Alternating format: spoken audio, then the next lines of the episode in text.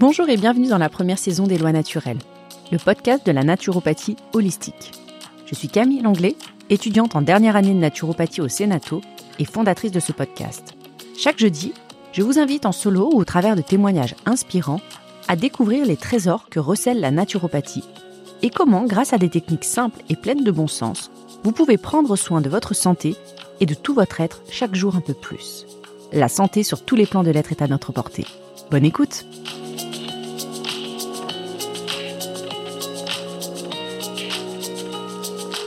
Bonjour et bienvenue dans le podcast Les lois naturelles. Vous écoutez l'épisode 4 dans lequel j'ai le plaisir de recevoir aujourd'hui Florence. Voici son histoire. Fin 2017, Florence sent une grosseur au niveau du sein. Elle décide de consulter son médecin généraliste dans un premier temps, puis son gynécologue qui l'envoie faire une échographie. Rapidement, les examens s'enchaînent et le verdict tombe. Il s'agit bien d'une tumeur maligne qui doit être opérée. C'est un cancer du sein. Le cancer du sein est le cancer le plus fréquent chez la femme. Il représente plus du tiers de l'ensemble des nouveaux cas de cancer chez la femme. Le cancer du sein représente la première cause de décès par cancer chez la femme. Fin 2020, plus de 7 millions de femmes en vie s'étaient vues diagnostiquer un cancer du sein au cours des cinq années précédentes, ce qui en fait le type de cancer le plus courant à l'échelle du globe. Le seul fait d'appartenir au sexe féminin constitue le facteur de risque de cancer du sein le plus important. Il faut savoir que ce n'est pas un cancer exclusivement féminin, puisque 0,5 à 1% des cancers du sein touchent aussi les hommes. Pour Florence, les premières annonces sont rassurantes. Une seule opération et un peu de radiothérapie suffiront. Mais finalement, les choses ne sont pas si anodines et le traitement s'avérera plus lourd qu'initialement prévu. Double opération, chimiothérapie, radiothérapie, puis hormonothérapie pendant plusieurs années. Un traitement lourd, doublé d'effets secondaires conséquents. Début 2018, alors que Florence entame son combat contre la maladie, France Gall décède des suites d'un cancer du sein. Florence est aussi maman de trois enfants. Elle décide de mettre entre parenthèses sa vie professionnelle le temps de se soigner. À ce moment-là, Florence ne côtoie pas l'univers de la naturopathie. Issue d'une famille de médecins, elle n'a jamais trop été au contact des médecines dites alternatives. C'est en évoquant, autour d'elle, l'épreuve qui s'impose à elle, que des rencontres se font et qu'elle envisage d'associer à son traitement d'autres pratiques afin de mettre toutes les chances de son côté et de mieux supporter les effets secondaires. Aujourd'hui, cinq ans plus tard, on peut parler de guérison. Au-delà de l'épreuve à surmonter, comment la maladie a-t-elle été transformatrice? Quel potentiel a été révélé?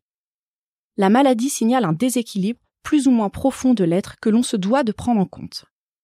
C'est avec beaucoup d'émotion que je relate ces événements puisque Florence, que je n'appelle d'ailleurs jamais ainsi mais toujours Flo, est ma grande sœur. Bonjour Florence. Bonjour Camille. Alors j'ai rapidement retracé la chronologie de ton parcours. Par rapport à l'annonce de la maladie, comment tu as vécu cette annonce pour toi, pour tes proches, et quelles ont été les émotions qui ont été convoquées à l'annonce de la maladie? Qui est important euh, de souligner quand on parle d'une annonce, c'est que avant l'annonce, il y a, comme tu le disais, euh, cet enchaînement des examens, qui, qui est en fait un temps, un temps long, même si euh, dans la réalité c'est rapide pour l'équipe médicale, mais pour nous c'est un temps long, parce qu'en fait c'est un temps d'attente, une échographie qui confirme que ce n'est pas anodin, puis une mammographie, puis euh, une biopsie, et tout ça en fait, les résultats mettent du temps à arriver. Donc ce qui peut paraître rassurant, c'est qu'on rentre dans un parcours, hein, un process, on est, on est très bien pris en charge, on est très bien guidé et orienté que ce soit par les médecins et les assistantes médicales, mais il y a ce temps long où là, on a finalement, alors à la fois de l'inquiétude, mais aussi c'est un peu un temps pour se préparer à un résultat, pour se préparer à un diagnostic. Cette attente-là, même si elle est possiblement anxiogène pour moi et pour euh, mon conjoint, elle est quand même aussi ce temps où je peux me dire ça va arriver en fait. Et ce que moi j'ai vécu personnellement, Étonnamment d'ailleurs, c'est en fait euh, à partir du moment où j'ai fait la mammographie, je savais que j'avais quelque chose. Tu savais que c'était un cancer. Je savais que c'était un cancer. Donc, à l'annonce de la maladie, donc l'annonce a été faite le 27 décembre 2017 euh, par mon médecin généraliste, puisque je n'étais pas dans la, ville dans laquelle j'habite, donc je lui avais demandé, alors que ça ils ne font pas d'habitude, de me donner le diagnostic par téléphone, parce que je savais que à cette période-là, je serais, euh, je serais bien entourée et que j'étais dans un endroit où j'étais protégée par notamment mon mari et, et, et mes enfants et ma maman. Je m'étais préparée à ce que ce soit effectivement une tumeur. Après, vraiment spontanément, je n'ai pas eu peur pour moi. J'ai eu d'abord peur pour mes parents et j'ai eu peur pour mes enfants. Je me suis dit comment ils vont vivre ça, ce qui su. Alors là, c'était en plus une période de fête puisque c'était juste après Noël. J'ai vécu ça, euh, voilà, un peu. J'étais un peu hors sol, quoi. Moi, je suis quelqu'un d'assez pragmatique, euh, d'assez carré, euh, d'assez rationnel, etc. Je sais pas ce que si je réalisais vraiment en fait. Je, je, pose, je mettais des mots dessus, mais je ne savais pas vraiment si je réalisais, et je me sentais un petit peu en apesanteur. Donc en fait, ce que j'ai très vite fait déjà, c'est que j'ai écrit en fait. J'ai écrit tout de suite, j'avais un carnet, j'ai écrit tout un tas de choses, tout un tas de choses vraiment sur euh, justement pour évacuer, mais sans forcément en parler à quelqu'un parce que c'était encore un peu maladroit. C'était vraiment les premières les premières heures, les premiers jours. J'ai écrit toutes les questions que je me posais, toutes les questions que je me posais par rapport à mes enfants. Enfin vraiment les premières minutes, on s'est dit comment on va le dire aux enfants? Qu'est-ce qu'on fait par rapport aux enfants en fait?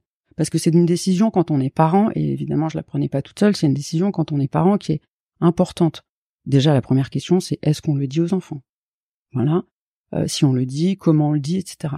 Donc là on a été on a été en phase euh, vraiment pour se dire il faut il faut dire aux enfants, il faut informer les enfants parce que euh, parce que sinon c'est presque plus inquiétant parce qu'ils vont voir qu'il y a quelque chose qui ne va pas, ils vont s'inquiéter, sans savoir on s'inquiète.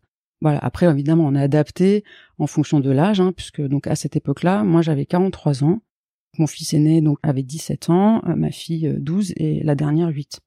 Donc c'est quand même des âges très différents. Donc évidemment, on a adapté euh, les informations, les mots employés à l'âge des enfants. On a été honnête avec eux et on est resté ouvert à toutes les questions qu'ils pouvaient nous poser. Malheureusement, à ce moment-là, on n'était pas en capacité de répondre à toutes les questions.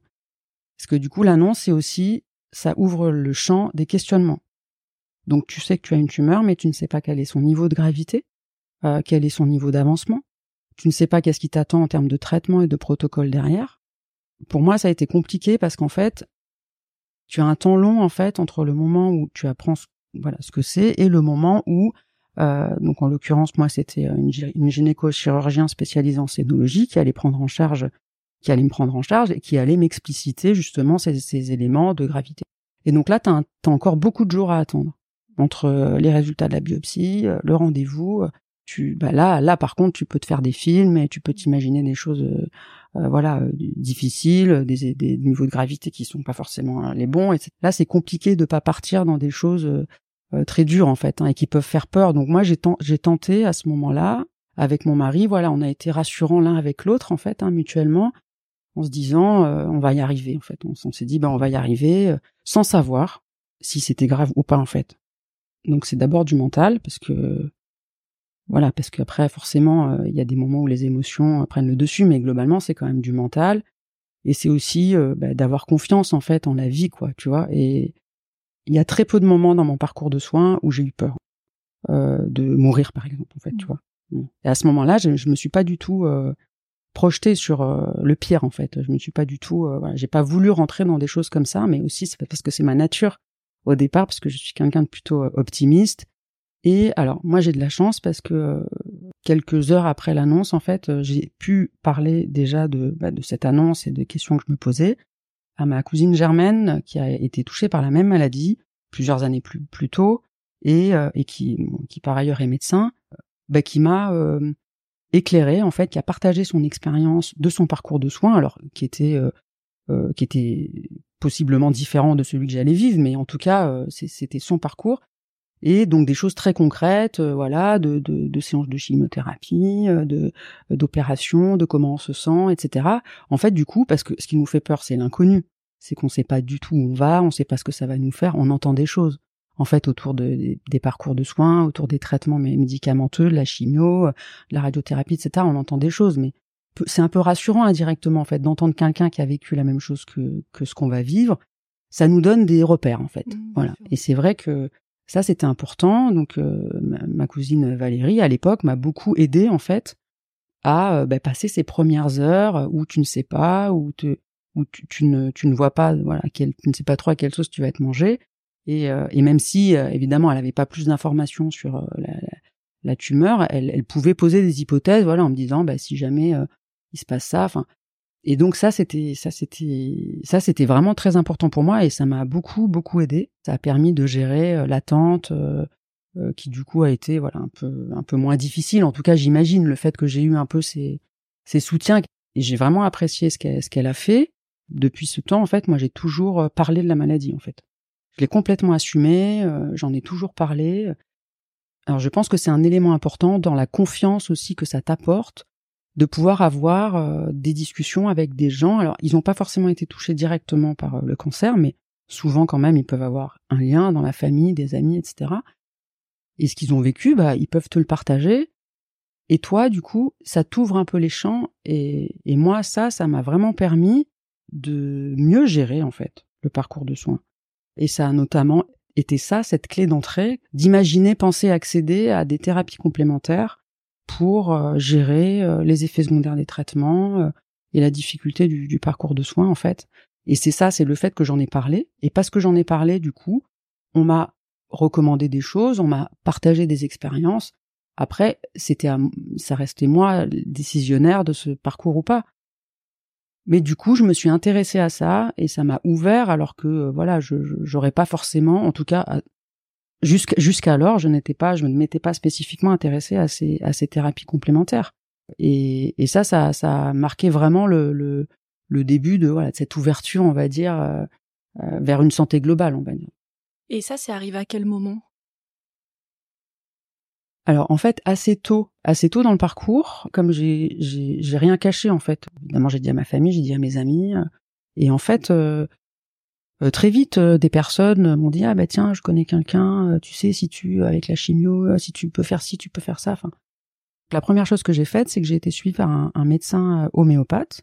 C'est c'est lui qui m'a en fait prescrit de l'homéopathie pour lutter contre les effets secondaires de la chimiothérapie, puisque j'avais deux protocoles de chimio, dont notamment le premier protocole qui est un, un protocole assez assez lourd et assez invasif. Du coup, c'était l'objectif c'était vraiment de, de, limiter les effets secondaires quoi. Et moi j'ai d'abord j'ai eu confiance hein, en cette en cette personne euh, parce que voilà parce que lors de la première consultation euh, j'étais en phase en fait voilà je, je on était en accord euh, c'était un médecin donc c'est aussi rassurant quand on quand on quand on est habitué à un environnement classique mais il n'est pas que médecin voilà il est aussi il est homéopathe et parce qu'il avait d'autres patients euh, dans la même euh, dans la même situation que moi. Il a tout de suite su euh, quoi me proposer pour pallier à ces effets secondaires. Donc ça, ça a été la, première chose.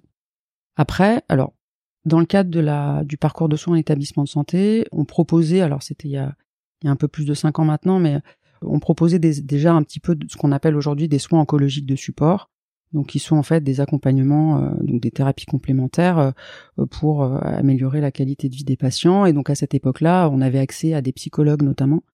donc moi j'ai été suivie très rapidement par un psychologue clinicien qui exerçait donc en libéral, mais au sein de l'établissement de santé dans lequel j'ai été suivie, et qui a été jusqu'à être présent parfois en séance de chimio avec moi, parce que ce psychologue, au-delà d'une consultation de psychologue entre guillemets classique, en fait, euh, il était euh, aussi hypnothérapeute.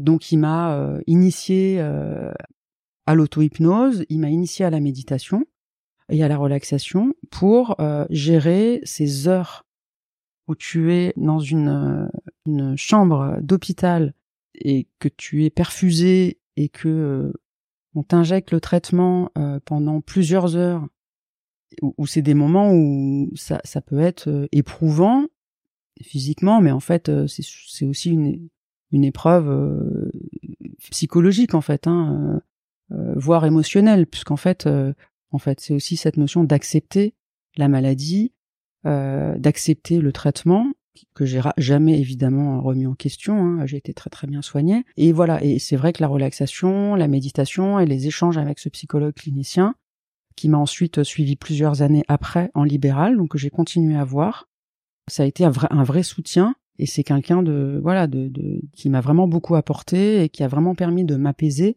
et de faire ce chemin là de d'acceptation euh, sans euh, alors je vais pas dire sans lutter parce que c'est pas sans lutter mais euh, souvent on ressent de la colère euh, de l'injustice et c'est vrai que c'est difficile de se distancier de ça de sortir de ça Puis même si on sait que avoir de la colère, c'est pas sain, même si on, voit que ça nous prend de l'énergie, que l'énergie, faudrait la mettre à autre chose. Mais donc cette phase d'acceptation, c'est, beaucoup le psychologue qui m'a aidé à, la passer. Ça, mon médecin homéopathe, euh, à la première consultation, il m'a tout de suite dit en fait, il m'a tout de suite dit, euh, bon, il m'a expliqué, hein, on a tous des cellules cancéreuses, on dormit dans le corps, etc. Bon, il m'a expliqué un peu le, le, le process, quoi, hein, en fait, voilà, et, la situation initiale, et il m'explique, et puis à un moment donné, elle se réveille. Et elle se réveille euh, parfois parce que euh, suite à ça peut être un choc euh, physique, un choc psychologique ou psychique, ou des, des, des choses difficiles que vous vivez, que vous gardez pour vous à l'intérieur, et en fait ça te ronge de l'intérieur, ça te bouffe de l'intérieur parce que tu les évacues pas, tu tu gères pas le sujet.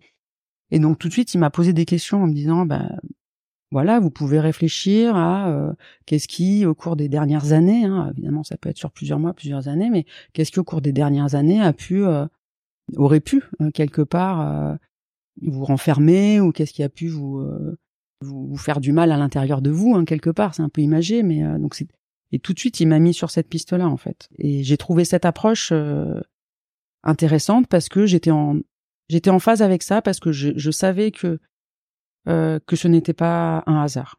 Je parle pour moi, hein, mais j'ai jamais pensé pour moi que cette maladie était un hasard.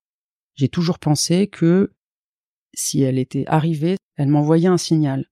Il fallait que, que je traduise ce signal, que je le comprenne, que je le transforme en quelque chose.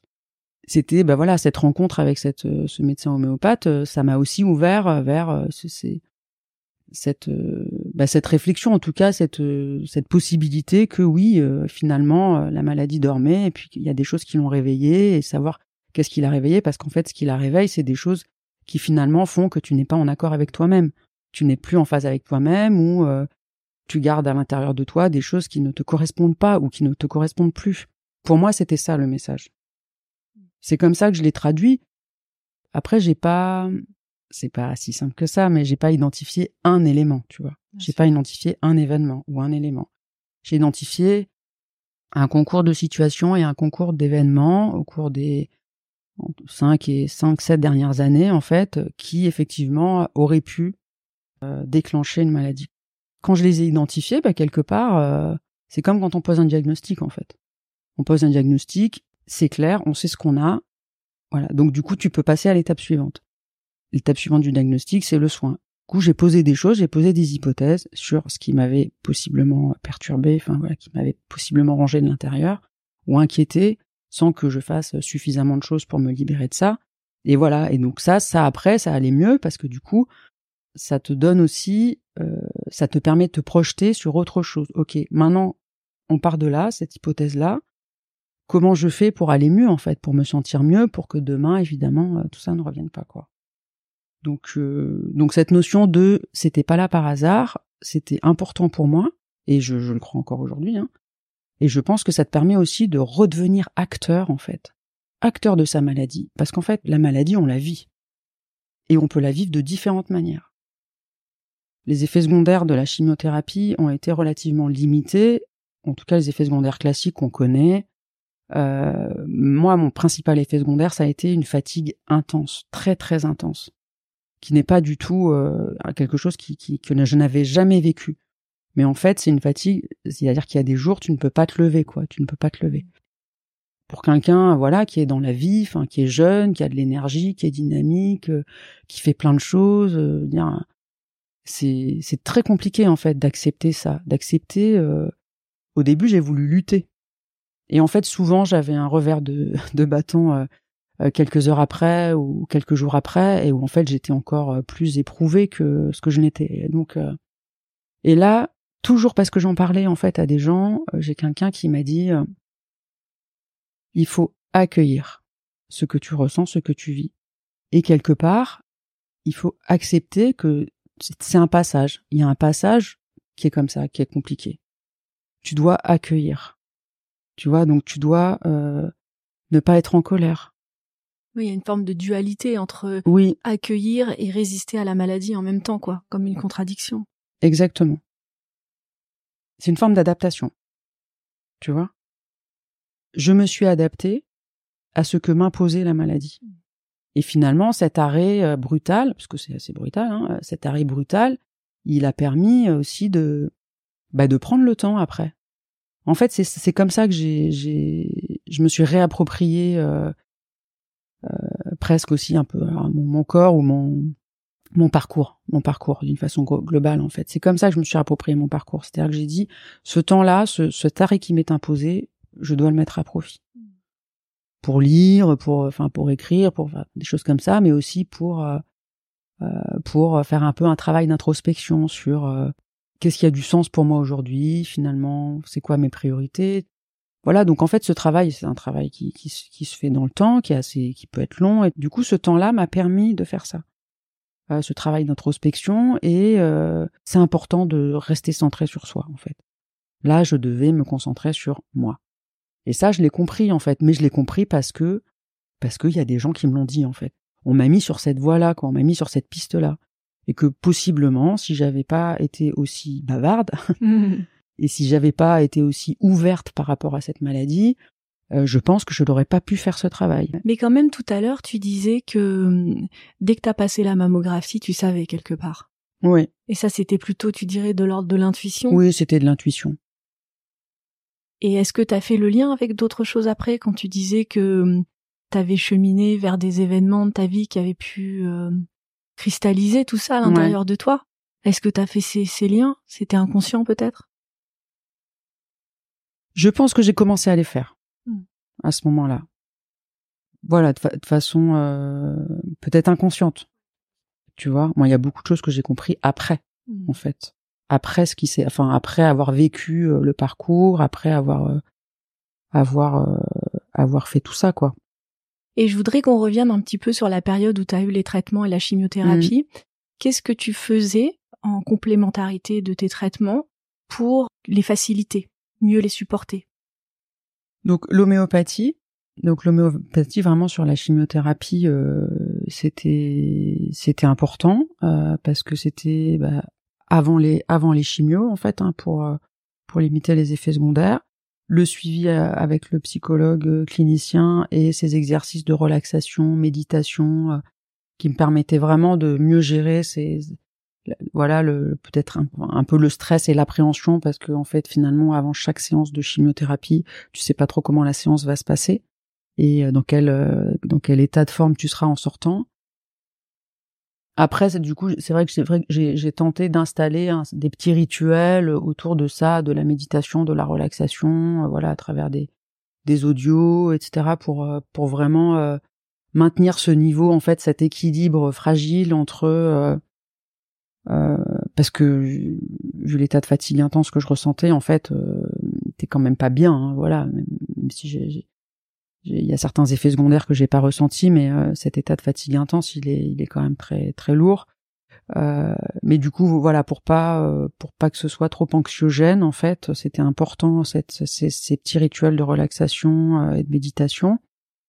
Euh, qui m'ont permis voilà de pas me surinquiéter aussi euh, parce que du coup tu t'écoutes un peu aussi hein. euh, après la radiothérapie moi j'ai fait appel à un coupeur de feu donc là c'est pareil en fait hein, c'est d'en avoir parlé autour de moi. On m'a dit bah écoute je connais des gens qui etc ça a été efficace.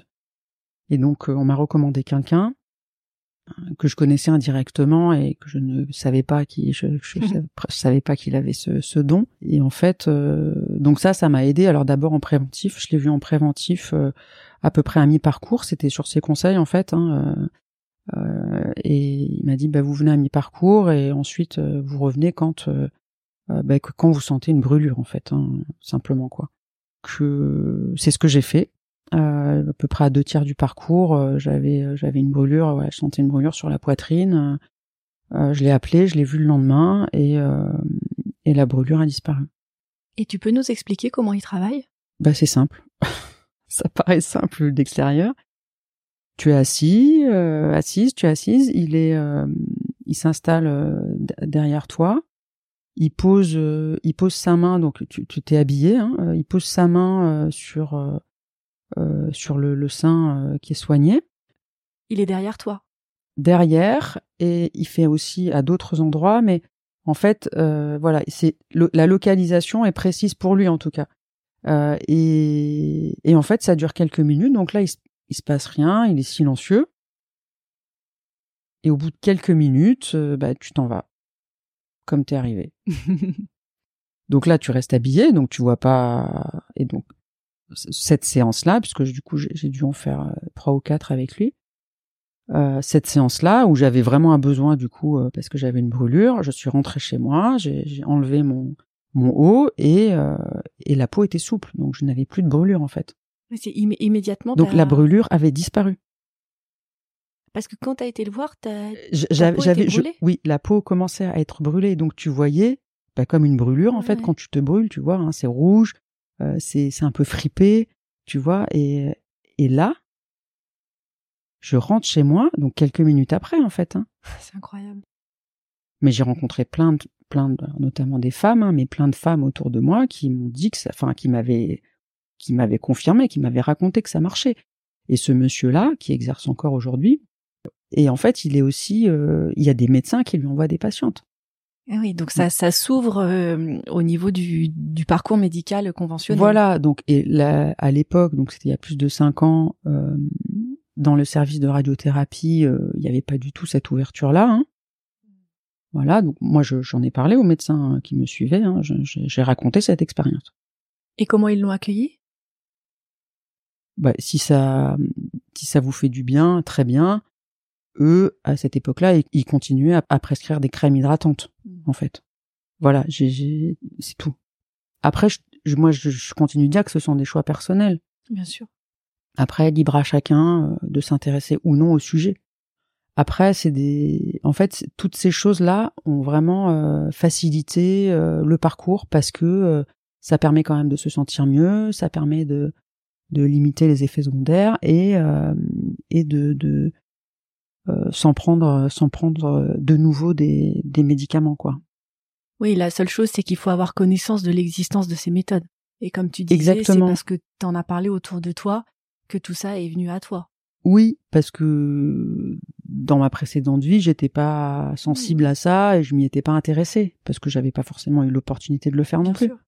Euh, or là, comme j'en ai parlé, en fait, on m'a donné plein de plein de tips, tu vois, plein de bonnes pratiques, plein de petites astuces. Euh, euh, et donc c'est vraiment, euh, c'est vraiment des choses qui, bah, qui m'ont aidé. Après, j'ai pas fait tout ce qu'on, tout ce dont on m'a parlé. J'ai fait mon, mon, choix, enfin, j'ai fait mes choix aussi. Donc c'est, c'est, ça reste des choix personnels. Pour revenir sur les soins oncologiques de support, les soins oncologiques de support aujourd'hui, alors après aujourd'hui il y a des, il y a des nomenclatures, hein, notamment de l'Institut national du, du cancer, de l'INCA sur les soins oncologiques de support qui sont acceptés euh, dans un parcours euh, médical, mais ces soins de support, à mon avis, ils sont vraiment une partie euh, primordiale qui doit être proposée systématiquement aux patients aujourd'hui en complément de la médicamentation en fait, parce que c'est vraiment c'est vraiment un c'est un vrai soutien et et, et c'est très bénéfique pour le bien-être global du patient. Alors, je voulais te poser une question concernant l'alimentation. Est-ce que tu as adapté ton alimentation pendant le traitement? Est-ce que tu as eu des conseils déjà de la part de l'équipe médicale qui te suivait? Et est-ce que toi, tu as mis en place des choses particulières euh, d'après tes, lectures, euh, tes rencontres? Alors, en fait, l'alimentation... Euh... Alors, il y a d'abord une première chose qui s'est imposée à moi, c'est que quand on est en chimiothérapie, on a souvent quand même euh, des désordres, on va dire, euh, voilà, euh, intestinaux ou digestifs, etc. Donc souvent nos goûts changent déjà, donc ça on s'adapte en fait. voilà. Et j'ai pas eu, alors pendant les traitements, moi j'ai pas eu, j'ai eu aucun entre guillemets conseil. Enfin, j'ai pas eu d'accompagnement spécifique par rapport à ça. mais j'insiste pour dire que c'était il y a cinq ans, donc ça peut paraître. Euh, pas beaucoup, mais en fait, enfin pas loin, mais en fait, euh, il y a eu beaucoup, beaucoup d'évolution depuis, hein, beaucoup de mm. progrès sur euh, tous ces sujets-là. donc pour moi, en fait, c'était pas, c'était pas un sujet qui était important, on va dire, à ce moment-là. bon, d'abord, j'ai perdu beaucoup de poids, donc parce que quand même globalement, on s'alimente moins. Hein. j'avais perdu beaucoup de poids donc non, je dirais que j'ai pas vraiment été, enfin, j'ai pas vraiment fait eu d'action vraiment, euh, tu vois, ciblée par rapport à ça. Et j'avais pas forcément euh, de conscience aussi euh, de ça. En fait, la la l'alimentation, alors du coup plus que ça parce que la naturo, mais c'est plus post-parcours, donc post-traitement, à la suite des traitements lourds. Aussi parce que pendant les traitements, tu es concentré sur euh, bah, gérer le traitement, gérer l'effet secondaire, c'est quand même dur, etc. Euh, lutter contre la maladie. Donc ça, c'est le parcours de soins. Et après, en fait, euh, après, tu te tu te re-questionnes voilà sur d'autres sujets parce que voilà, tu es un peu plus libéré de tout ça. Et il y a notamment eu à ce moment-là euh, des, il y a notamment en fait euh, dans l'après-cancer, il y a, il y a beaucoup d'effets secondaires qui peuvent perdurer en fait. Des effets secondaires euh, des traitements, des effets secondaires indirects de la très grande fatigue que j'avais euh, ressentie, etc. Donc j'ai eu pendant très longtemps, alors aujourd'hui un peu moins, mais j'ai encore des, des restes. J'ai eu pendant très longtemps des douleurs articulaires et des douleurs musculaires. Euh, et, euh, et j'ai encore aujourd'hui des troubles cognitifs. Donc les troubles cognitifs qui sont d'origine médicamenteuse, euh, en fait, c'est des troubles liés à la mémoire, donc la mémorisation, la concentration. J'en avais, c'était assez important pendant les traitements et à la suite des traitements. Et en fait, je, me disais bon ben, alors parce que les médecins me disaient que c'était entre guillemets normal. Mm-hmm. Euh, du fait de la grande fatigue, etc., etc. Et en fait, euh, ça passait pas. Et euh, pour moi, c'était un temps long, c'était et donc je me suis inquiétée. et donc plusieurs mois après la fin des traitements, je ressentais encore beaucoup ces sujets-là. J'étais mise en difficulté dans mon travail que j'avais repris parce que c'est un travail qui nécessitait voilà cette cette cette disponibilité intellectuelle, cette réactivité, etc. Cette euh, cette énergie euh, analytique et où j'étais mise en difficulté parfois sur des missions et, euh, je me suis inquiétée et, et en fait c'est là alors j'avais entendu un peu parler de naturo et en fait je me souviens très bien c'est un matin euh, je me suis dit c'est pas possible, je dois faire quelque chose pour gérer ces, ces sujets-là. les, en fait, les, les réponses qu'on m'apporte en établissement de santé auprès du médecin qui me suit ne sont pas satisfaisantes. Ces réponses ne sont pas satisfaisantes. Et je me suis dit à ce moment-là, je vais aller voir un naturopathe. Donc j'ai fait une recherche, euh, voilà, bêtement sur Google en fait, euh, voilà, un naturopathe dans la ville dans laquelle j'habite.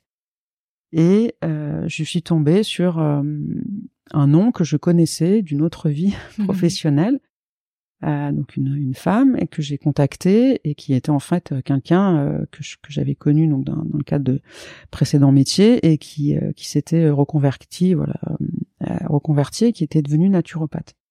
Donc je l'ai rencontré et en fait euh, le premier rendez-vous a été euh, a été décisif hein, et euh, ça a été ça a été une évidence. Elle m'a questionné sur tout un tas de champs sur lesquels personne ne m'avait jamais questionné. dans tout mon parcours bah de, de, déjà mon parcours de personne et puis mon parcours de même de, patiente et de mon parcours de soins quoi mon parcours de santé euh, et donc une anamnèse qui était vraiment euh, à 360 euh, et qui pouvait remonter assez loin, voilà, sur des, des sujets liés à l'enfance, etc., à son histoire personnelle. Donc j'ai trouvé ça très intéressant, un peu perturbant, mais très intéressant. Et ça, c'était le point de départ en fait de la consultation, pour vraiment ben, apprendre à te connaître et puis à, à définir ton profil aussi naturopathique. Donc évidemment, donc tu réponds au questionnement et ensuite elle te pose la question qu'est-ce qui qu'est-ce qui fait que tu es là aujourd'hui quoi? Qu'est-ce qui te fait venir aujourd'hui euh, consulter? Et donc moi le point de départ c'était ces troubles cognitifs donc je lui explique. Et donc évidemment pour elle c'était simple. en tout cas elle, elle, elle avait elle avait compris l'origine de ces, de ces troubles cognitifs. Alors au-delà de l'origine médicamenteuse et possiblement de reste des effets secondaires, elle a elle avait aussi trouvé des, des origines dans euh, mon hygiène de vie, mon alimentation, euh, voilà ma façon de ma façon de vivre d'une façon globale et euh, euh, donc en fait elle a elle a très rapidement pu en fait me conseiller des enfin voilà des, des actions des choses à faire alors soit en lien avec mon alimentation mon hygiène de vie mais des choses aussi plus personnelles voilà par rapport à ma façon de fonctionner euh, par rapport à ma relation aux autres par rapport à ma relation intrafamiliale avec mes enfants avec mon mari en fait des choses sur des champs qui peuvent te paraître éloignés du coup euh, euh, du sujet qui te concerne quand tu y vas et qui finalement euh, font sens. En fait, ça fait sens, c'était très cohérent, d'autant plus que ça a été très efficace, c'est-à-dire que moi j'ai joué le jeu euh, et euh, et euh, je me suis très rapidement euh, senti beaucoup mieux, mais senti mieux de façon globale en fait, plus d'énergie, moins de fatigue et retrouver un peu des sensations. C'est cette idée de retrouver des sensations d'avant. On s'accroche un peu à avant. Alors j'avais voilà j'avais changé des choses par ailleurs, mais je retrouvais des choses d'avant. Et ça, quand même, c'était fort, quoi. Donc c'était rassurant, parce qu'en fait, j'avais une explication de ces troubles. C'était pas juste un effet secondaire indirect, c'était pas juste ça. Et c'était pas c'est normal. Non, ce n'est pas normal. Mmh. Et moi, j'ai toujours dit à mon médecin, ne me dites pas que c'est normal. Parce que pour moi, ce n'est pas normal. Je suis pas dans mon état normal. Mmh. Donc donnez-moi une autre réponse. Mais en fait, ils n'ont pas de réponse à te donner parce que bah, souvent, parce que c'est pas leur, dans ils savent pas. voilà, donc c'est c'est pas et je leur on refais pas le reproche. Mmh, bien sûr. Mais à ce moment-là, il faut orienter. D'où la complémentarité. Quand tu ne sais pas, tu orientes. Mais la naturo, du coup, elle est arrivée assez, enfin en tout cas après après la fin des traitements, et finalement assez éloignée. Et euh, et aujourd'hui, elle m'accompagne encore. Et alors concrètement, qu'est-ce que tu as changé dans ton hygiène de vie? Alors déjà, euh, par rapport à ce travail d'introspection que j'ai pu faire euh, pendant la maladie, euh, j'ai changé. Alors d'abord, j'ai ralenti. Ton rythme de vie. Voilà, je fais moins de choses. Euh, je les fais différemment. Je m'auto-régule. Ouais. je je, je, je m'auto-contrôle. T'es plus vigilante sur ton état, on va dire nerveux, quoi. Exactement. Je fais attention. Je, je me borne un peu. Je voilà. Je. À pas aller dans des extrêmes. Voilà, je, je, je, euh. tente en tout cas. Des fois c'est difficile, mais euh, donc je, je, je, tente de continuer, à, de maîtriser en fait. Tu vois, maîtriser l'énergie que je peux mettre dans les dans les choses, dans les projets, euh, que ce soit à titre personnel ou à titre professionnel. Euh, donc c'est ça, temporiser un peu cette énergie. Donc ça c'est du coup c'est un autre rythme aussi, c'est faire plus de choses pour moi, des choses qui me font plaisir à moi et pas pour les autres. Donc je continue à faire des choses pour les autres parce que c'est un moteur, mais je fais aussi des choses pour moi je prends du temps pour moi, et des fois, ben, je ne fais rien, en fait. Et ça, euh, voilà, à une époque, c'était pas, c'était pas du tout dans mes habitudes de ne rien faire, de s'ennuyer. Donc ça, j'ai, donc ça, j'ai changé ça. Euh, j'ai, du coup, je, fais quand même une activité physique aujourd'hui régulière, ce qui n'était pas trop le cas avant. Mmh euh, donc ça c'est important et c'est des que des activités physiques qui sont voilà qui sont euh, qui sont bénéfiques à la fois pour euh, bon ben mon état physique parce que c'est toujours bien de à, mon âge aujourd'hui de faire de l'activité physique mais aussi à, titre préventif parce qu'aujourd'hui c'est prouvé hein, les études le montrent euh, quand on a euh, que l'activité physique adaptée, comme on appelle ça, euh, est, est, un élément clé en matière de prévention hein, de nombreuses maladies, de nombreuses pathologies. Et donc moi j'ai un sujet de prévention puisque évidemment j'ai pas envie que ça revienne. Donc je, je, je, je, dois faire ce qu'il faut. en tout cas moi je veux faire ce qu'il faut pour que ça revienne pas. Et donc l'activité physique régulière, c'est ça fait partie des, des, des, leviers en tout cas et des actions sur lesquelles je peux avoir la main quoi. Mmh. parce qu'il y a des choses malheureusement qu'on contrôle pas. Euh, après, c'est aussi euh, en fait transformer cette expérience, transformer cette expérience. Je l'ai transformée pour moi, et après j'ai eu besoin de la transformer pour les autres. En fait, j'ai eu besoin qu'elle soit une aide pour les autres. Donc, je suis euh, bénévole à la Ligue contre le cancer depuis de nombreuses années. Je suis euh, patiente ressource, donc j'ai été formée par la Ligue contre le cancer pour euh, aider des personnes qui sont malades aujourd'hui, voilà, les les, accompagner, enfin les écouter, les accompagner, les aider à, à, passer ces étapes du parcours. Et je suis aussi formée pour témoigner auprès de futurs professionnels en formation, donc pour leur ouvrir un peu les champs. Et en fait, donc j'ai des, des, des, convictions fortes, hein, c'est que euh, je, je partage mes savoirs expérientiels, donc mon expérience est complémentaire du savoir scientifique et technique du médecin. Euh, la pratique du médecin est complémentaire de l'expérience du patient. Et donc cette complémentarité, c'est ce qu'on appelle le partenariat en santé. Et donc moi j'ai toujours eu cette posture-là avec mes, mes, mes, médecins en fait. Euh, et j'ai toujours voulu qu'on soit partenaire parce que quelque part j'avais besoin d'être actrice aussi de mon parcours de soins euh, pour euh, ben, voilà, quand on est acteur de son parcours de soins, on a aussi cette notion où où, où, on, on, est on est on, on subit pas en fait. Voilà, on subit pas la maladie, on est acteur, on avance, etc. Euh, et donc, euh, et donc ça, c'était important. Donc euh, aujourd'hui, j'ai commencé une formation, un diplôme universitaire qui s'appelle construire le partenariat patient professionnel de santé. Et je suis en reconversion professionnelle et je porte un projet de création d'une maison de l'après-cancer, qui est un lieu dédié hein, aux personnes touchées par la maladie, qu'ils soient malades ou, ou proches aidants à la suite des traitements justement euh, pour en fait euh, euh, proposer des parcours d'après cancer qui, qui peuvent permettre de en fait, qui représentent un peu un un, un temps intermédiaire entre la fin du traitement médicamenteux en établissement de santé et le retour dans une vie entre guillemets alors vraiment entre guillemets normale en fait hein. et en fait c'est un temps c'est un temps où on leur offre le temps en fait, de se repositionner, de retrouver une place, de se reconstruire.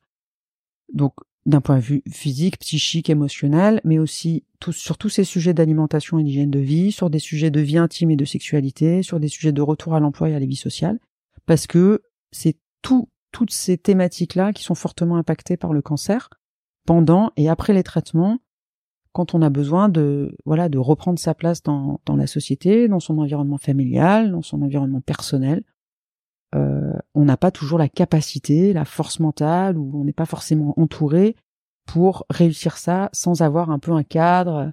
Donc c'est un peu un lieu pour une mise en mouvement. Donc ça c'est un projet euh, un peu complexe, mais c'est un projet euh, qui avance et qui me tient à cœur. Voilà donc voilà comment je transforme en fait ce, cette expérience de vie finalement, ce parcours de vie, puisque c'est pas que un parcours de soins, c'est un parcours de vie, en quelque chose de concret et qui peut avoir un impact euh, sur des pour d'autres. Voilà, sur d'autres personnes qui sont malades ou sur des aidants euh, et d'une façon générale sur l'écosystème en fait.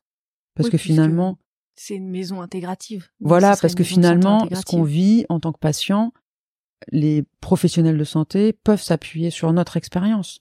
En fait, pour mieux comprendre ce qui se passe, euh, sur mieux comprendre ce qu'on vit, ce qu'on ressent, euh, pour eux améliorer la, la prise en charge qu'on appelle déjà d'ailleurs presque plus la prise en charge mais la prise en soin où tu sens que du coup le paradigme est en train de changer et on parle un peu plus de santé globale, de santé intégrative, de bien-être.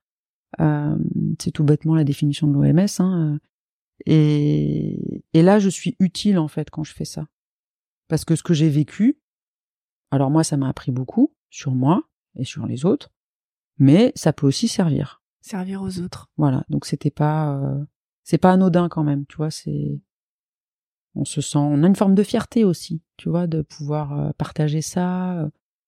Voilà, moi je ta façon de transcender la maladie quoi. Ouais, je suis pas de j'ai pas une formation scientifique, je suis pas médecin, je suis pas issu du milieu médical. Alors j'ai vécu dans un environnement quand même avec pas mal de médecins mais et j'ai toujours j'ai toujours respecté en fait hein, la médecine et, euh, et j'ai toujours accepté en fait la, la, médecine et les traitements. Mais je dis, il y a aussi euh, la possibilité de, de s'ouvrir sur d'autres d'autres thérapies complémentaires, personnalisées en fonction de, de, de l'état euh, global de la personne qu'on a en face. Il y a des solutions en fait. Il y a des solutions aux difficultés rencontrées par les euh, par les personnes touchées et, et c'est important de ne pas les laisser démunis, isolés. C'est important. Bon, bah, c'est un très beau euh, projet. L'avenir, à mon sens, en tout cas, c'est ça, c'est le partenariat en santé et, euh, et cette notion, voilà, de santé intégrative euh, qui permet d'inclure des thérapies complémentaires dans les parcours de soins. Quoi. C'est tout à fait dans cette direction que s'inscrit la, la naturopathie. Oui. Oui, parce que effectivement, la naturopathie, même l'idée moi que j'en avais au tout début, avant de découvrir vraiment, euh, c'était vraiment lié. Pour moi, c'était vraiment lié à l'alimentation. Et en fait, c'est bien plus que ça. Et ce que, j'ai beaucoup apprécié aussi euh, chez ma naturopathe, c'est euh, la prise en compte des émotions euh, et comment elle inclut justement cette gestion des émotions dans l'accompagnement. Et moi, je suis quelqu'un d'assez sensible. Enfin, en tout cas, j'ai une sensibilité particulière et elle a très bien compris cette sensibilité que je lui dis souvent. En fait, c'est ma vigie elle me remet sur la voie en fait. Et, euh, en fait, elle, euh, elle a toujours euh, les bons mots, les bons conseils. Et du coup, c'est rassurant pour moi. Ça me met en sécurité. Et quand je sors de ce rendez-vous de suivi, bah, je, je, j'y vois plus clair, en fait. Mmh. T'es apaisé. Et je reprends ma place. Je retrouve un équilibre, tu vois? Et aujourd'hui, on parle de plus en plus des émotions. On n'a quand même pas forcément conscience que bah, les émotions, c'est comme euh, une maison dans laquelle il faut faire le ménage. Et donc, il faut faire le ménage de ces émotions assez régulièrement pour pas qu'elles viennent nous perturber, parce que ça peut être très très délétère pour la santé. Exactement. Et, et du coup, je refais le lien avec ce que je disais au tout début euh, sur euh, quand voilà, j'ai réfléchi un peu à qu'est-ce qui aurait pu euh, euh, qu'est-ce qui aurait pu déclencher entre guillemets la maladie, etc. sur euh, dans les années passées. Et, et c'est vrai que hum, quelque chose que je, j'ai, changé aussi, en tout cas quelque chose que j'ai réajusté, c'est dire, poser les choses, tu vois, dire les choses. alors de la bonne manière, à la bonne personne, au bon moment, etc. Mais dire les choses en disant ton besoin. voilà ce que je ressens j'ai besoin de partager avec toi ce que je ressens. Voilà. J'ai besoin de partager avec toi euh, ma tristesse, euh, ma colère, euh, ma déception, etc. Je le partage avec toi. Et en fait, quand je le partage, euh, et tu l'as déposé en fait quand tu l'as partagé. Donc, tu le portes plus vraiment. Alors, il est plus à l'intérieur de toi. Il est plus à l'intérieur de toi. et ça, alors bon, j'ai encore un peu de travail. Passer le travail d'une nuit de toute façon. Voilà, mais en tout cas, ça, je sais que c'est un, c'est un axe qui est, qui est primordial. Mais pour moi aussi, hein, après c'est, c'est personnel, mais pour moi aussi, quoi, parce que c'est et donc ça, effectivement, de dire et de partager, c'est, euh, c'est important et voilà. Et tout ça, mis bout à bout, toutes ces petites choses, mis bout à bout, en fait, mis bout à bout, je pense que ça, c'est ça qui me permet aujourd'hui euh, de de me continuer, enfin en tout cas de, de me sentir bien euh, et, euh, et de euh, et d'être et d'être aussi bah, d'être vigilante, on va dire sur voilà sur sur la suite, mais en étant rassurée, mmh. pas inquiète. D'accord. Et je voulais savoir si tu avais une recommandation particulière à faire ou une lecture à conseiller, un conseil particulier à donner alors ça serait, bon, je pourrais en donner plein, mais peut-être que ce qui vient au-dessus et ce qui est finalement, euh, c'est être en capacité de temps en temps de se poser la question ou de se reposer la question. Est-ce que la vie que j'ai aujourd'hui est la vie que je veux avoir, en fait? Et tes envies, ton projet de vie peut changer c'est possible. Et, et, en fait, il faut que c'est à toi de t'adapter à. Donc ça, c'est plutôt de la prise de conscience, tu vois, c'est de se dire, bah, de temps en temps, tu te reposes la question. Si tu sens qu'il y a quelque chose qui va pas, tu vois, ou si tu es perturbé par quelque chose, est-ce que la vie que j'ai aujourd'hui, c'est la vie que je veux avoir? Mmh. Super. Merci beaucoup pour euh, ton témoignage, très inspirant. Merci à toi pour cette invitation euh, que, que j'ai acceptée sans sans hésiter, euh, alors que c'était pas forcément un exercice que j'imaginais facile. Je te remercie aussi de l'avoir fait euh, bah parce que t'es ma sœur et que euh, je sais que autant pour toi que pour moi, ça a encore plus de sens parce que voilà, on a ce lien euh, mm. indéfectible. Euh, c'était une très belle expérience et j'espère que euh, que les personnes qui écouteront ce podcast, voilà, auront appris des choses, compris des choses et seront voilà seront encore curieuses de ces sujets euh, autour de, de euh, voilà du bien-être et euh, et de la complémentarité en et de la complémentarité tout à fait entre les différentes médecines qui existent ouais. Et qu'il faut créer que que des ponts et, et pas des séparations et tout ça pour le, le mieux-être de tout le monde. Exactement. Un grand merci. Je vous retrouve jeudi prochain pour un prochain épisode en solo. Merci pour votre écoute pour me retrouver et suivre mes activités et celles du podcast, vous pouvez vous abonner à mon compte Instagram Les Lois Naturelles. Si vous avez aimé cet épisode et que vous souhaitez soutenir mon travail, je vous invite à le noter ou à mettre un commentaire sur votre plateforme d'écoute, ainsi qu'à le partager autour de vous. Ce sera la meilleure façon de valoriser mon travail et de contribuer à faire connaître le podcast. Je vous remercie infiniment. À bientôt!